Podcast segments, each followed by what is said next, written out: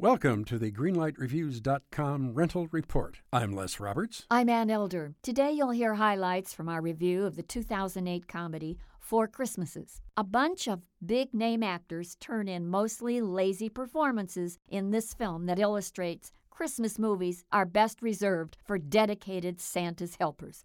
Well, it's about this couple, Ann. They are struggling with their own relationship, and they try to visit all four of their very weird divorced Mm-hmm. parents on Christmas Day. Well, it's no wonder their relationship is in such trouble. And here's what we said.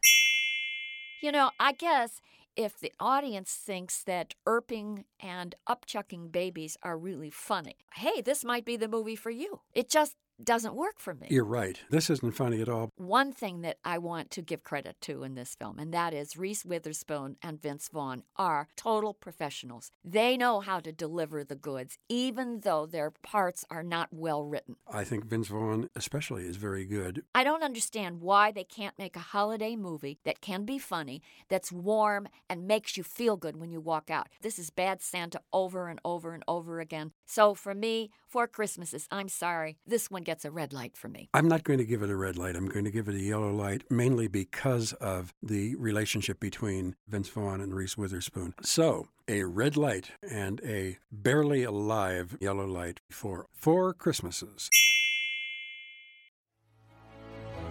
In a world infatuated with comic fandom comes a show to help us remember the talents that have inspired us. Whoa, whoa, whoa, cut. Oh, come on, it wasn't that bad. It's a bit dramatic. Let's just tell them about the show, guys. We are the Canned Air Podcast. Join us weekly for a comedic trip through pop culture.